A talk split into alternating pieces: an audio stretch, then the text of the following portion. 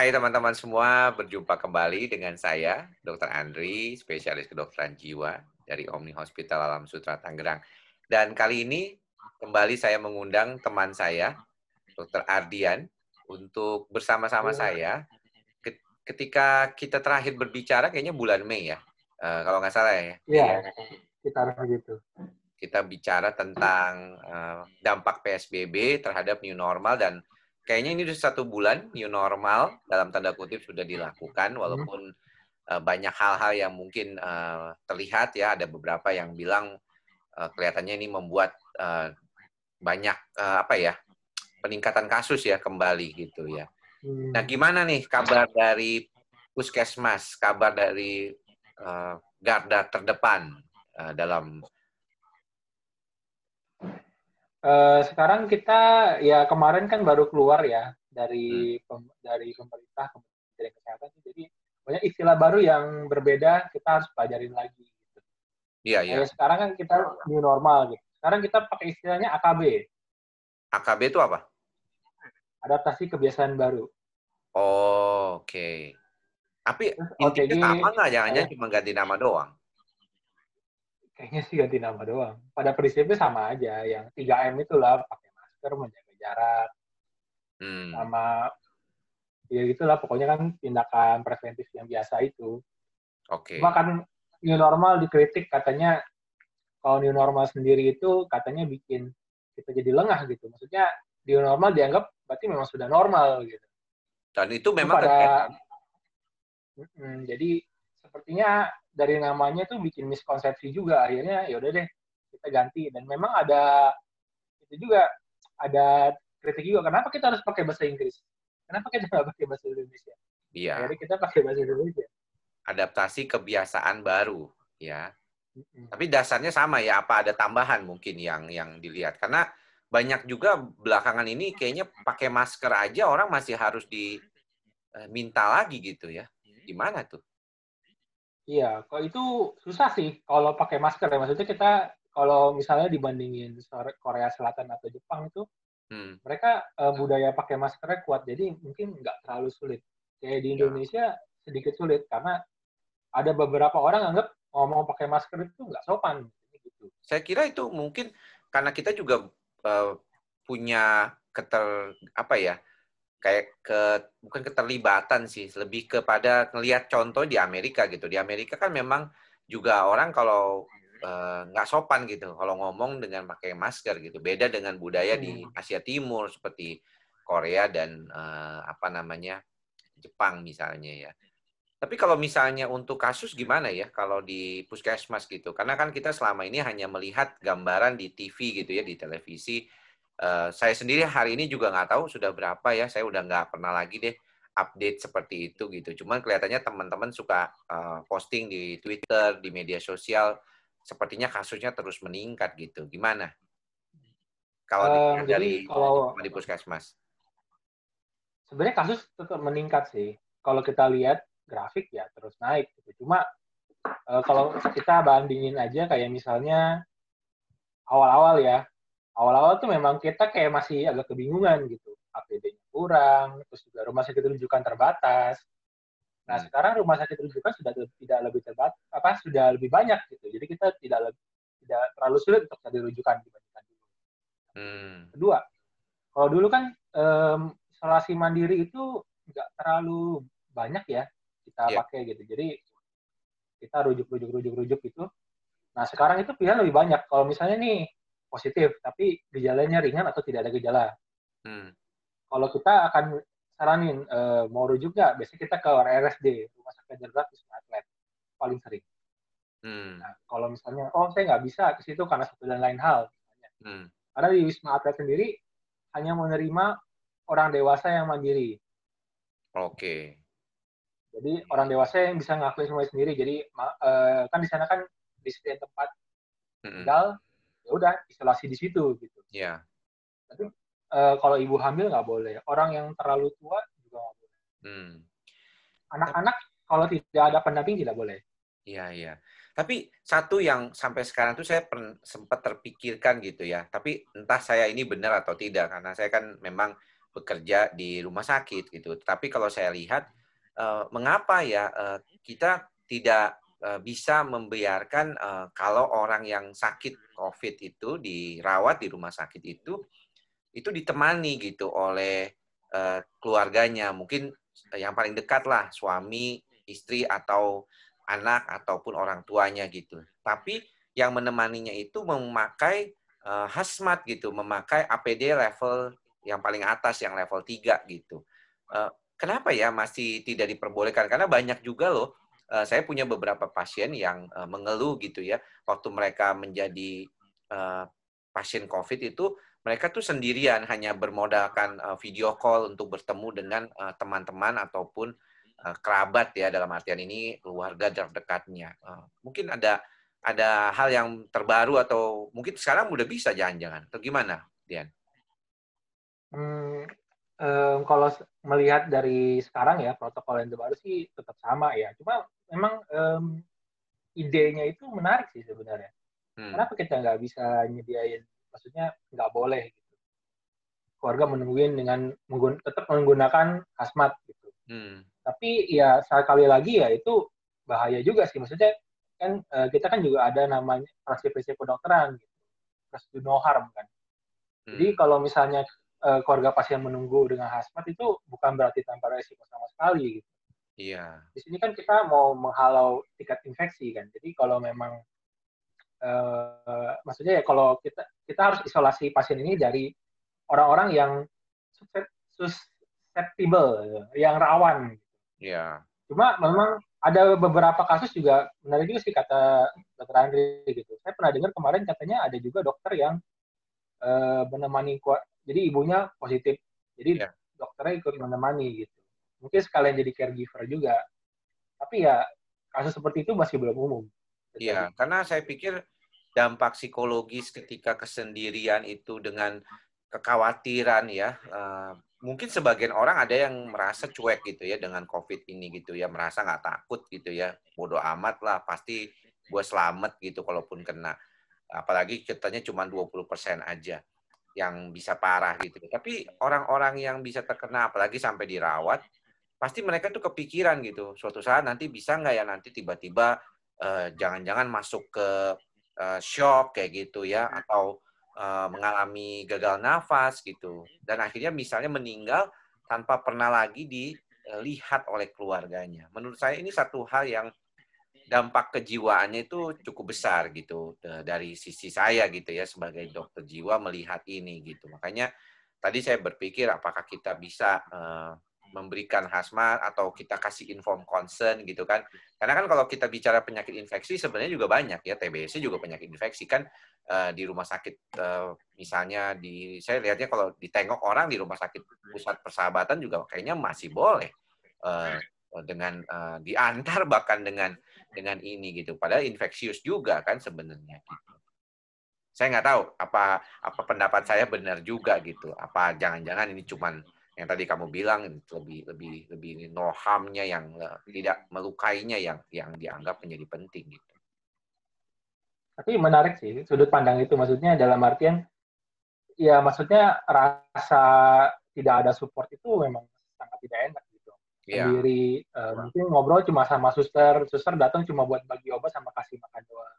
Betul. Ya, dan memang nggak enak. Iya dan semua yang datang kan semua memakai ada pembatas gitu ya. Makanya kalau di dalam praktek psikiatri itu sebenarnya um, agak berat juga gitu ya. Di satu pihak mungkin kalau online begini kita melihat uh, tidak terlalu bisa uh, nyaman gitu karena tektoknya itu beda loh.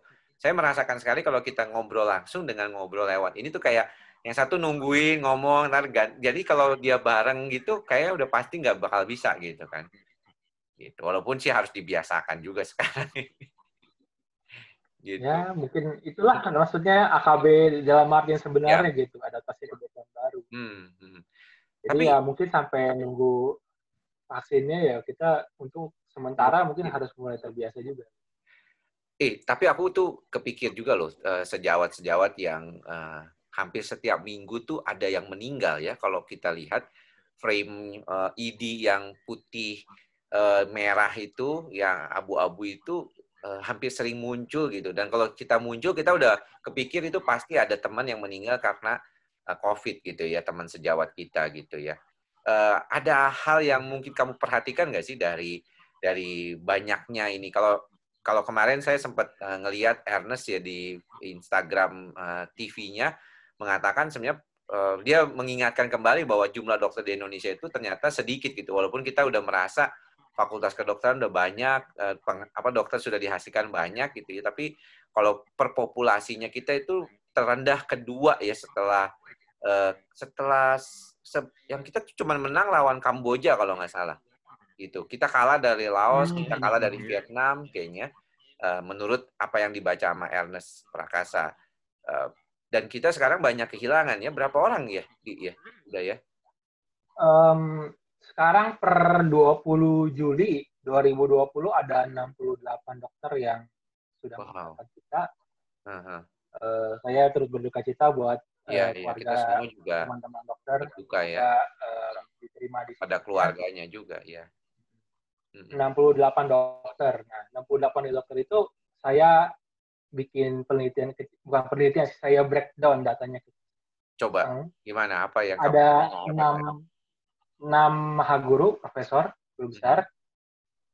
Ada 35 dokter umum hmm. dan ada 27 dokter spesialis. Nah, kalau misalnya dokter umum oke okay lah mungkin jumlah lebih banyak gitu.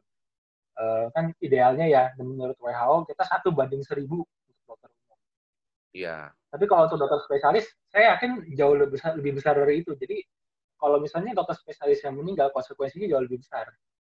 Iya.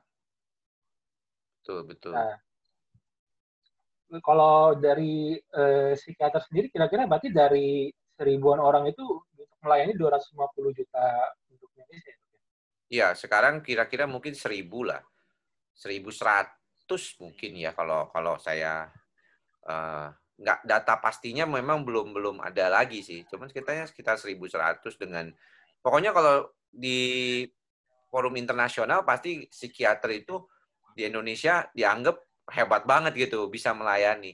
Cuman kan sebenarnya juga kita lihat needs-nya ya. Kalau kita di Indonesia kayaknya needs-nya terhadap psikiatri kan nggak terlalu besar gitu. Jadi orang masih hmm. beranggapan bahwa uh, ke dokter jiwa itu masih pilihan terakhir lah kalau mengalami masalah kejiwaan, kalau misalnya bisa tidak perlulah ke sana.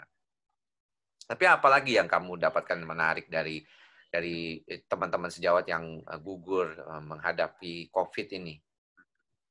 Ya, um, satu lagi sih, kan yang dokter spesialis 27 orang dan hmm. 29 deh kalau ditambah sama guru besar. Kalau guru besar hmm. kan ada guru besar ya yang di bidang klinis dan non klinis gitu. Hmm. Hmm.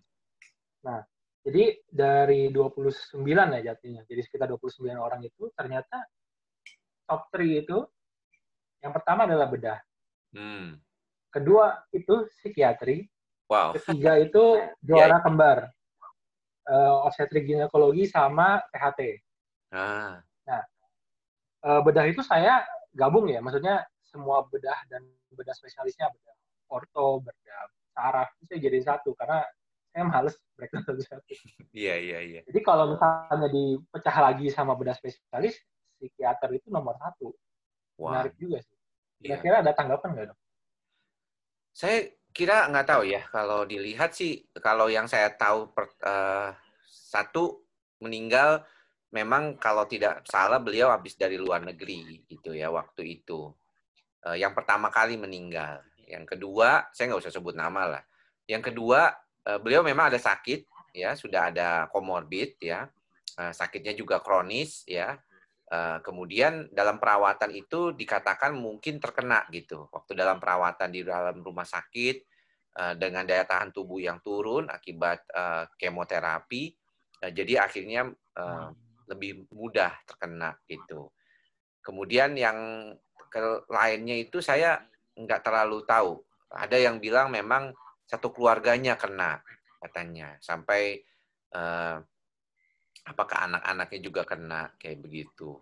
Terus ada juga yang yang yang memang uh, banyak kalau saya lihat tuh teman-teman di sejawat kalau nggak salah kemarin kayaknya ada beberapa yang mengatakan salah satu universitas negeri di Sulawesi ya uh, itu uh, paling banyak itu uh, korban COVID-nya gitu ya di kalangan dokternya kayak gitu. Tapi kalau misalnya melihat situasinya, saya saya nggak tahu ya. Kita sih udah berupaya banget ya uh, dari PDSKJI, dari Perhimpunan Dokter Spesialis Kedokteran Jiwa menghimbau kepada para dokter spesialis kedokteran jiwa dalam hal ini psikiater untuk menjaga uh, protokol kesehatan ya di dalam praktek, mengurangi jam praktek, mengurangi waktu pertemuan bersama pasien. Ini juga salah satu kendala nih sebenarnya di karena kita biasanya ketemu pasien mungkin bisa sampai 30 menit gitu ya. Sekarang itu dibatasi gitu. Walaupun saya ini agak sekarang udah mulai longgar nih.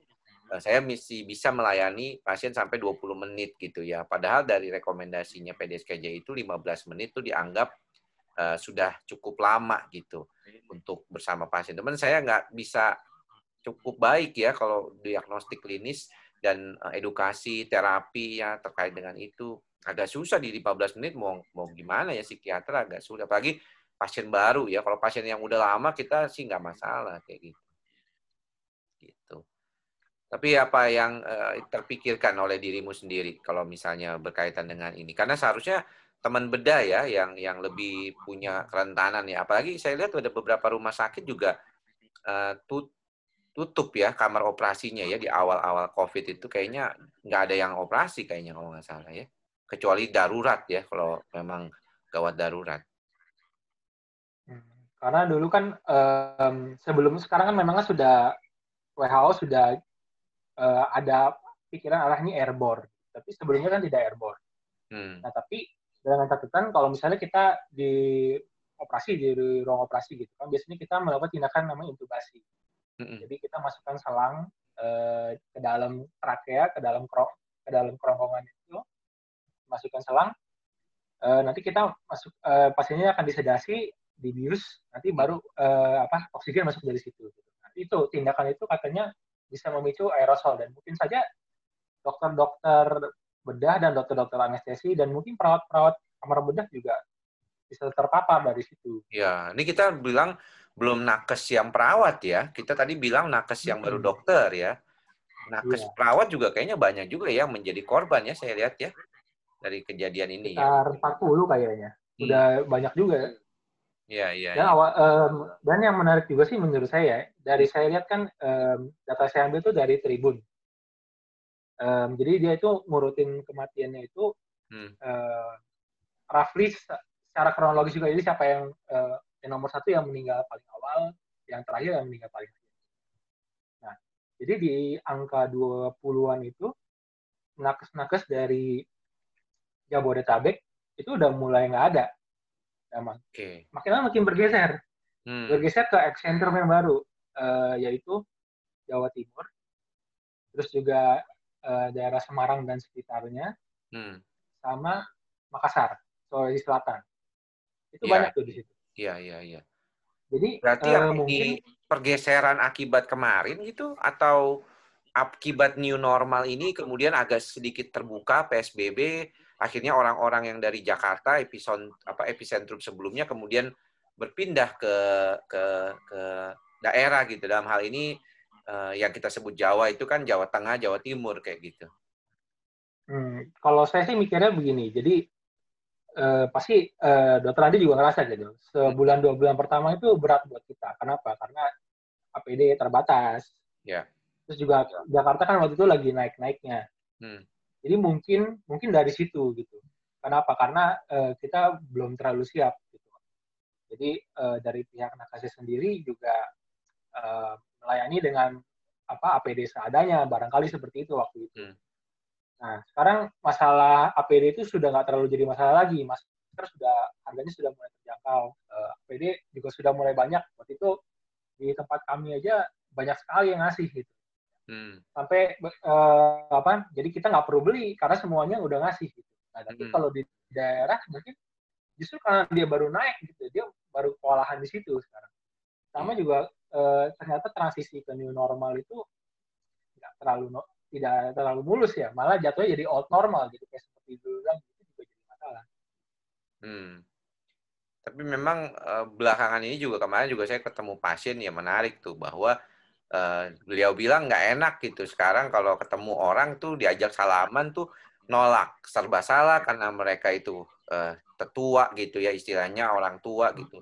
Kita mau salaman kok kita jadi takut, cemas karena kita masih khawatir ketularan COVID gitu ya. Uh, karena orang tuh bikinnya tuh sederhananya tuh kayaknya COVID itu cuma kayak pindah dari satu orang ke orang lain. Padahal ketika kita berada pada kondisi berkelompok, ketemu orang banyak itu kan uh, ya pembicaraan kita aja nih droplet ini kalau nggak dihalangi sama masker yang benar kan udah udah ke mana-mana gitu kan bisa nempel di mana-mana gitu. Dan bisa tangan makanya kenapa dianggap uh, salah satunya caranya cuci tangan jaga jarak supaya droplet itu tidak menempel gitu ke kita. Dan kemudian juga menggunakan masker yang benar ya supaya kita tidak uh, tertular. Dalam artian ini lebih akumulatif viralnya gitu ya ya ya ya menarik sih kalau gitu ya. Tapi minggu ini nih saya ngelihat uh, apa ya uh, dunia media sosial ini rada rame gitu ya. Akibat uh, saya sendiri benar kalau saya ditanya di uh, sekarang ini agak kecewa sih jujur ya dengan teman-teman uh, para ya influencer ya influencer baik nah, artis ya, ya. ataupun siapa pun lah itu ya yang beberapa di antaranya itu kok malah membuat statement atau membuat postingan di media sosial itu yang malah mengecilkan arti dari COVID-19 ini gitu ya. Seolah-olah uh, COVID-19 ini jangan-jangan adalah kembali lagi ke yang pernah kita ngomong ya proyek konspirasi lah, uh, tidak semenakutkan itulah gitu ya. Uh, kita seperti jadi bakalan korban uh, konspirasi itu gitu ya. Dan sayangnya ini banyak dari mereka ini didengar gitu ya, didengar oleh banyak ah, iya. orang, uh, terutama juga oleh anak-anak muda juga yang akhirnya membuat apa ya belakangan jadi ragu gitu. Seolah-olah ya sudah deh e, nasib lah gitu mau kena kayak kagak kayak. Tapi kan tetap ini membahayakan karena kalau kita saya mengapa saya mengundang selalu Ardian? Karena Ardian kan ada di depan ya ada di muka gitu istilahnya berhadapan langsung dengan COVID yang mana puskesmas itu kan pusat pelayanan pertama lah ya kalau kita bicara tentang uh, orang kenapa datang. Dan itu untuk menengah bawah pastinya ya jangan ngomongin menengah atas deh mungkin pas langsung uh, ke rumah sakit yang besar gitu. Tapi tapi di satu pihak itu uh, ketika para endorse uh, yang kemudian influencer para selebgram apa pun itu artis sekalipun berbicara tentang hal-hal ini seolah-olah ini ada atau tidak itu membuat kita bisa tidak waspada. Karena kadang-kadang kita sendiri juga merasakan itu kan, bahwa ah kita udah mulai agak kendor gitu. Dulunya kayak saya kan tadinya 15 menit ketat gitu ya. Terus lama-lama saya agak kendor, 20 menit deh nggak apa-apa. Padahal harusnya kan nggak kenapa. Saya pikir ya udah deh nggak apa-apa lamaan dikit dengan pasien gitu. Padahal harusnya kan tidak demikian. Itu aja kita sadari banget gitu sebagai tenaga kesehatan. Saya khawatir ya masyarakat ini bicara tentang new normal aja banyak yang salah kaprah gitu. Dianggapnya ya udah normal berarti harusnya ya udah nggak perlu lagi pakai masker jaga jarak gitu ya cuci tangan gitu. Gimana kalau dari pendapat kamu tentang keramaian apa ya uh, Twitter ya terutama tapi di Instagram juga ikut rame lah ya. Uh, saya udah nggak di Facebook sih ya udah cuman posting aja di Facebook nggak terlalu ngikutin beritanya tapi gimana sih kalau kamu sendiri sebagai tenaga kesehatan yang sehari-hari menghadapi pasien COVID gitu?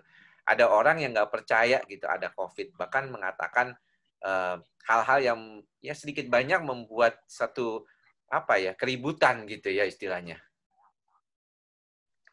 Ya kalau misalnya uh, saya sih untungnya ya sampai saat ini hmm. puji Tuhan alhamdulillah nggak pernah ketemu sih orang kayak gitu. Jadi hmm. bersyukur juga gitu. Tapi kalau di tempat kami sih ya udah jelas gitu. Kita enforce jelas gitu. Jadi kalau datang harus pakai masker. Gitu. Hmm. Dari dari dari pihak security, pihak kamera juga sudah ngingetin.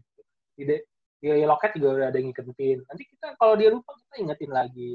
Hmm. Dan juga sekarang kita definisi masker kita sangat longgar gitu. Maksudnya ya apa uh, kan kita mau pikir masker ya harus masker bedah itu enggak juga masker kain boleh kadang-kadang ya pakai penutup aja gitu juga nggak apa-apa gitu. Hmm. ya kalau misalnya kalau saya sih ya selama di kerja ya di puskesmas itu saya nggak gitu mikirin saya nggak gitu mikirin gitu hmm. dia nanti maunya gimana cuma ya pokoknya selama dia di sini dia bisa jaga bisa jaga apa uh, perilaku gitu. Iya. Menggunakan masker, menjaga jarak, itu yang penting. Tapi yang nanggung Di luarnya dia masih- maskernya nggak benar pakainya. Hidungnya masih ke... Iya. banyak, banyak banget kayak gitu. Waduh, itu susah tuh. itu. Diturunin di sini gitu. Kadang-kadang kalau itu- kita bicara itu, karena ketika dia berbicara dengan masker, apalagi kalau masker kainnya yang tebal ya, emang sih saya kira memang nggak enak gitu. Saya sendiri pernah menggunakan masker kain gitu ya. Rasanya kalau misalnya masker kain itu kurang nyaman ya dibandingkan masker bedah kita gitu. Tapi kalau udah terbiasa kayak kita kan pakai KN95, kamu pakai N95 aja udah ya udah deh gitu kan. Nah, Cuma kalau Iya. bicara emang rasanya juga agak susah. Makanya psikiater agak susah tuh di situ tuh. Kalau pakai Ah, tapi kalau kalau saya pribadi, saya justru kesulitan di face shield. Iya, saya juga sama. Saya agak Ah. mengurangi penggunaan face shield sekarang, kecuali pemeriksaan fisik ya. Kalau saya lakukan pemeriksaan fisik, saya pakai face shield. Tapi kalau saya nggak melakukan pemeriksaan fisik, saya nggak nggak pakai face shield gitu. Dan saya minta pasien tidak. Pokoknya saya pakai udah nggak nggak pokoknya nggak bisa. Eh bukan nggak bisa sih, saya benar-benar nggak terbiasa pakai itu. Jadi benar-benar Hmm. Untungnya sih. Untungnya yang diharuskan masker. Kalau face shield juga dimandatkan seperti masker juga, wah saya juga mungkin pusing juga. Kan sekarang ada yang gaya-gaya itu. Malah lucunya Iya. itu kalau di TV itu, saya lihat itu para influencer atau para eh, artis itu dia cuman pakai face shield doang loh. Eh, kagak Oh pakai iya iya. Oh, kagak pakai masker. Sedangkan kita tahu bahwa droplet itu kan bisa masuk lewat mata karena itu bolong kan. Itu kan yang tipikal yang suka Pak Jokowi pakai juga ya. Atau lewat bawah kan. Itu kan banyak banget lubangnya seperti itu kan. Sebenarnya Iya masker lah Sebenarnya Pak. sih bisa dimengerti sih. Saya waktu itu juga kemarin lihat dokter Lula juga, Lula Kamal juga pakai itu di TV. Pikir kenapa ya? Tapi ya bisa dimengerti sih. Kenapa? Maksudnya kan kalau mereka pakai masker mukanya nggak kelihatan dan itu eh, maksudnya mereka sebagai presenter itu sangat berpengaruh pasti. Iya. Gimana cara bawa acaranya, terus penonton nggak bisa lihat muka mereka, nggak bisa lihat mimik mereka. Hmm. Dan mungkin ngomong juga sedikit lebih tidak terdengar dengan menggunakan masker. Jadi sebagai kompromi dia pakai face shield. Mungkin seperti itu. Mungkin. Tapi kalau menurut kamu tuh eh, gimana tuh eh, harusnya seorang apa namanya ternyata juga bukan masalah itu juga loh. Kemarin itu ya ada yang menyebar hoax gitu kan tentang insentif ya, insentif yang diterima dokter karena eh, kalau misalnya dia punya pasien eh, dibikin COVID gitu ya, bahkan ada yang sempat eh, saya nggak tahu itu betul atau tidak ya, tapi itu ada rekam medis di ditulisnya CPD gitu ya. Nah, kita kan tahu itu cardiovascular disease maksudnya gitu ya atau cardiovascular disorder atau gangguan Cerebral ya, stroke seperti itu atau eh, gangguan jantung lah yang berkaitan dengan itu. Eh, dia anggap COVID gitu, CPD itu CPD itu COVID gitu singkatan COVID gitu. Jadi seolah-olah dan kemudian booming itu ya walaupun akhirnya dia minta maaf, kemudian dibikin hoax itu bahwa eh, salah satu rumah sakit swasta itu membuat satu keadaan seperti itu gitu. Jadi sengaja gitu. Pokoknya pasien itu dianggap COVID supaya tenaga kesehatan dan rumah sakit itu dapat insentif gitu. Eh, sebelumnya memang Pak Jokowi bilang serapan eh, rumah sakit apa serapan tenaga kesehatan apa serapan dana dari Kementerian Kesehatan itu tidak Hmm. banyak gitu ya. Walaupun sempat ada yang eh, mengatakan eh, salah satu apa Pak Ba- Bapak Menteri kita mengatakan eh, katanya karena COVID-nya kurang banyak penya- pasiennya gitu. Ah, saya juga nggak tahu itu itu cuma karena tagline saja apa betul beliau ngomong begitu karena kadang-kadang kan suka beda ya apa yang diomongin suka diambil berbeda kalau saya Ah, lihat. iya sih, Kita- juga sih. tapi mengenai insentif, itu kamu kan di puskesmas, kamu tenaga kesehatan yang menangani COVID langsung. Dulu tuh ada insentif pajak loh, di katanya kalau dokter yang eh, merawat Ah, COVID itu mengajukan insentif kayaknya nggak jadi itu. Enggak kan? Nggak jadi itu. Nggak Nggak jadi. jadi. Terus kemudian kalau kamu dapat insentif apa nih? Kayaknya banyak nih kayaknya, mungkin. Ardian udah Nah, berapa bulan ini? Mungkin katanya udah kaya nih gara-gara COVID nih katanya gitu. wah, kalau misalnya, maksudnya kalau cuma dibilang, wah lu udah kaya ya sekarang terus dapat duitnya ya, saya mungkin cuma cengengesan aja sih. Cuma kalau misalnya nggak dapet ya, Hmm. diomongin begitu, panas juga kuping sih kayaknya. Iya, iya. Tapi dapat apa enggak di jadinya? Ah, jadi em, jadi waktu itu saya sempat ngobrol sama atasan saya ya, ngobrol soal jadi ternyata memang berjenjang gitu. Jadi nanti minta SPJ lah, nanti mesti ada apa ngajuin nama nanti ada dibikin absennya lagi tanda tangan terus nanti verifikasi. Wah itu ribet sekali. Beberapa rumah sakit sudah turun dan setahu saya eh, RSUI sudah turun Hmm, iya, iya, dokter Dayat ya di di Twitternya mengatakan ya. Ah. Uh, tapi katanya nggak turun. sesuai di. Waduh, itu saya nggak nggak tahu deh, nggak mau komentar kalau gitu. Dia bilang katanya yang menangani sebenarnya lebih banyak, tapi turunnya dikit gitu, nggak sesuai yang diajukan gitu. Atau ya saya kan cuma baca twitteran orang ya. Saya pikir ya, ya betul, nggak tahu ya. Saya sebabnya eh, ya tidak menangani pasien COVID kan secara langsung kan. Saya kan masih praktek. Tapi yang tenaga setahu saya sih yang memang sudah pasti turun itu yang santunan, santunan eh, kedukaan. Ah, Itu sudah turun. ya, Jadi tapi eh, dokter-dokter yang dan bukan hanya dokter, eh, dokter perawat, nakes yang lain, eh, pokoknya yang men- menangani langsung dan gugur gugur saat menangani dapat santunan 300 juta. Hmm, amit lah. Ya, tapi ya Tapi itu memang sih saya nggak bakal apresiasi sekali loh. Kalau misalnya pemerintah memberikan 300 juta itu itu asuransi jiwa yang dikeluarkan swasta juga eh, ni- apa nilainya tuh sekitaran 300 juta sampai 1 M kan ya. Eh, preminya itu kalau eh, 300 juta itu satu bulan itu rata-rata bisa 2 juta setengah loh. Kalau Hmm. untuk mendapatkan 300 juta saja ya selama 10 tahun. Jadi kalau menurut saya kalau diberikan 300 juta oleh pemerintah Eh, saya kira itu salah satu apresiasi saya lah buat pemerintah yang sudah memberikan eh, sumbangan ya dalam artian ini bantuan eh, untuk keluarga yang ditinggalkan gitu dan itu mungkin mudah-mudahan banyak manfaatnya juga ya untuk yang ditinggalkan gitu. Kalau saya sih harapan saya saya nggak dapet ya harapan saya. Iyalah siapa yang dapet. mau? Iya kan kita kan pingin sehat, tetap melayani kan. Saya dapatnya yang yang buat yang masih hidup aja kalau Ya insentif. Jadi kapan kira-kira nih saya bisa minta traktir, apa traktiran ya kali ya? Waduh. Waduh. Ya, saya juga nggak tahu kapan gitu. Cuma, em, tapi memang setahu saya sih perpres yang ditekan itu ya untuk April hingga Mei. Jadi, saya nggak tahu. Jadi misalnya nanti, eh, kalau misalnya saya dapat, nanti apakah nanti saya akan dapat sampai pandemi ini selesai, saya nggak tahu. Tapi memang Tapi yang kadang-kadang waktu itu ditekan Mei, tapi Mei. iya ya kadang-kadang kita melihat sukanya ini ya apa? eh, kalau urusan-urusan begitu suka telat Ya, ya nilai Kalau ya, misalnya BPJS saja kan bisa ya. telat berapa bulan katanya ya eh, turunnya kan. ah, iya, iya. Jadi sering kali hal-hal yang berkaitan dengan uang ini suka lama gitu karena mungkin tadi ya perlu verifikasi eh, birokrasinya juga banyak mungkin ya nggak nggak segampang yang kita kira gitu ada hal menarik KPK apa juga ngeliatin sih kayaknya. Jadi memang nggak bisa sembarangan gitu. Nanti Ya. em, kalau misalnya terlalu mungkin terlalu serampangan, Hmm. nanti mungkin sama KPK bisa dianggap mencurigakan, nanti diusut lagi, duitnya nggak tambah nggak turun-turun, wah Iya, itu repot betul. juga. betul betul sekali iya tapi ada hal menarik lainnya yang tadi saya kira itu terakhir adalah eh, waktu Presiden Jokowi membubarkan itu ya membubarkan apa tuh Oh, BNPB eh, gu- gugus tugas ya? Gugus eh, tugas. gugus tugas apa satuan tugas ya? Jadi nanti eh, tugas-tugas gugus itu ke satgas, kalau saya nggak salah begitu. bedanya apa Ya, sih saya baca saya juga bingung gugus tugas satgas ada Sama beda gitu juga nggak gitu tahu bedanya. Cuma mungkin perampingan aja kali ya. Maksudnya eh, apa? Mungkin eh, dua ada dua Nah. ada dua instansi dengan tugas yang kurang lebih sama. Ya mungkin dianggap Hmm. eh, apa ya? Dianggap terlalu boros gitu. Akhirnya mungkin Oh, dirampingkan akhirnya. Saya rasa di, sih.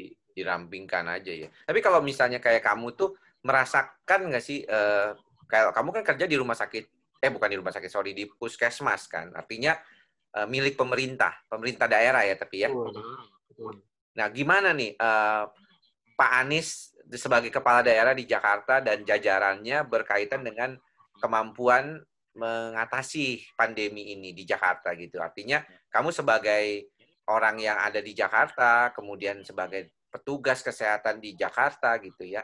Apa kamu apa apakah pendapatmu gitu terkait dengan kesiapan DKI dalam hal ini juga pemimpinnya eh, Pak Anies Baswedan terhadap uh, pandemi gitu. Karena kan kini sekarang ini lagi disorot nih uh, semua pemimpin daerah nih. Uh, termasuk juga dalam peningkatan jumlah corona ya uh, COVID-19 ini di masing-masing daerahnya gitu. Kalau kamu melihatnya bagaimana dari kamu lah? Saya nggak mau nanya yang lain lah karena kan kamu kan tinggalnya di itu gitu. Kalau kalau oh, iya, uh, dan kamu langsung berhadapan karena langsung puskesmas itu ada di daerah uh, DKI gitu. Gimana, Di? Ya, kalau saya sih ngerasa eh, Pak Anies Baswedan sudah melakukan tugasnya dengan baik. Tapi tidak sempurna memang. Ya. Tapi sudah cukup baik. Dan yang maksudnya kalau buat saya pribadi yang paling saya uh, aju jempol ya itu maksudnya uh, jadi Pak Anies menganggap oh, uh, tugas nakes ini sudah cukup berat. Gitu. Jadi waktu perampingan APBD kemarin, uh, nakes itu salah satu dari sedikit instansi yang dinas kesehatan itu salah satu instansi yang eh, dibebaskan dari rasionalisasi gaji. Jadi ah. eh, gaji di dinas lain itu eh, dirasionalisasikan. Dirasionalisasikan itu apa? Kami eh, maksudnya ya potong. Oh, Cuma, oh iya. Mereka iya. Eh, bilangnya dirasionalisasikan.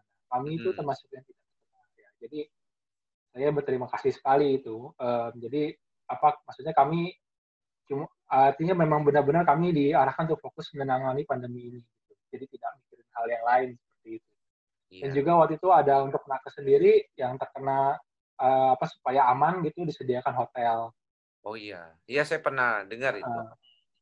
Uh, Dan juga um, apa uh, kemarin PSBB kemarin juga dengan segala macam keterbatasannya saya melihat ada hasilnya meskipun mungkin kalau dikatakan berhasil mungkin tidak semua orang setuju tapi pasti kita bisa setuju ada hasilnya Oke.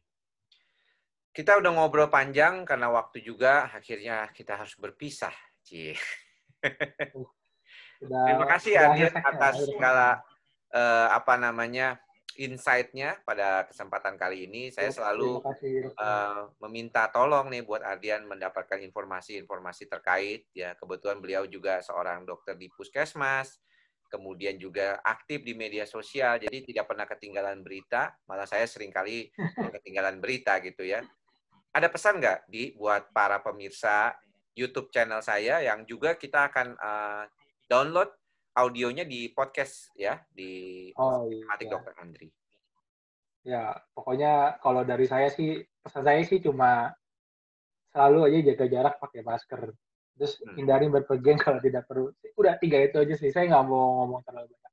Dan mungkin bagi nakes-nakes sekalian yang mungkin nonton juga hati hati-hati juga karena kalau di tempat saya itu lagi ada kayak apa ya campaign ya. Ya anggap aja campaign lah. Hmm. jadi um, apa mungkin saja dari nakes itu kan kita kerja sudah pakai APD jangan-jangan kita tidak tertular dari pasien kita tertular dari teman-teman. Iya betul. jadi mungkin yang masih suka makan bareng ngobrol bareng ya tetap maskernya dipakai. Kalau misalnya makan sebaiknya tidak bareng, tapi kalaupun bareng ya jaraknya juga harus diperhatikan seperti itu.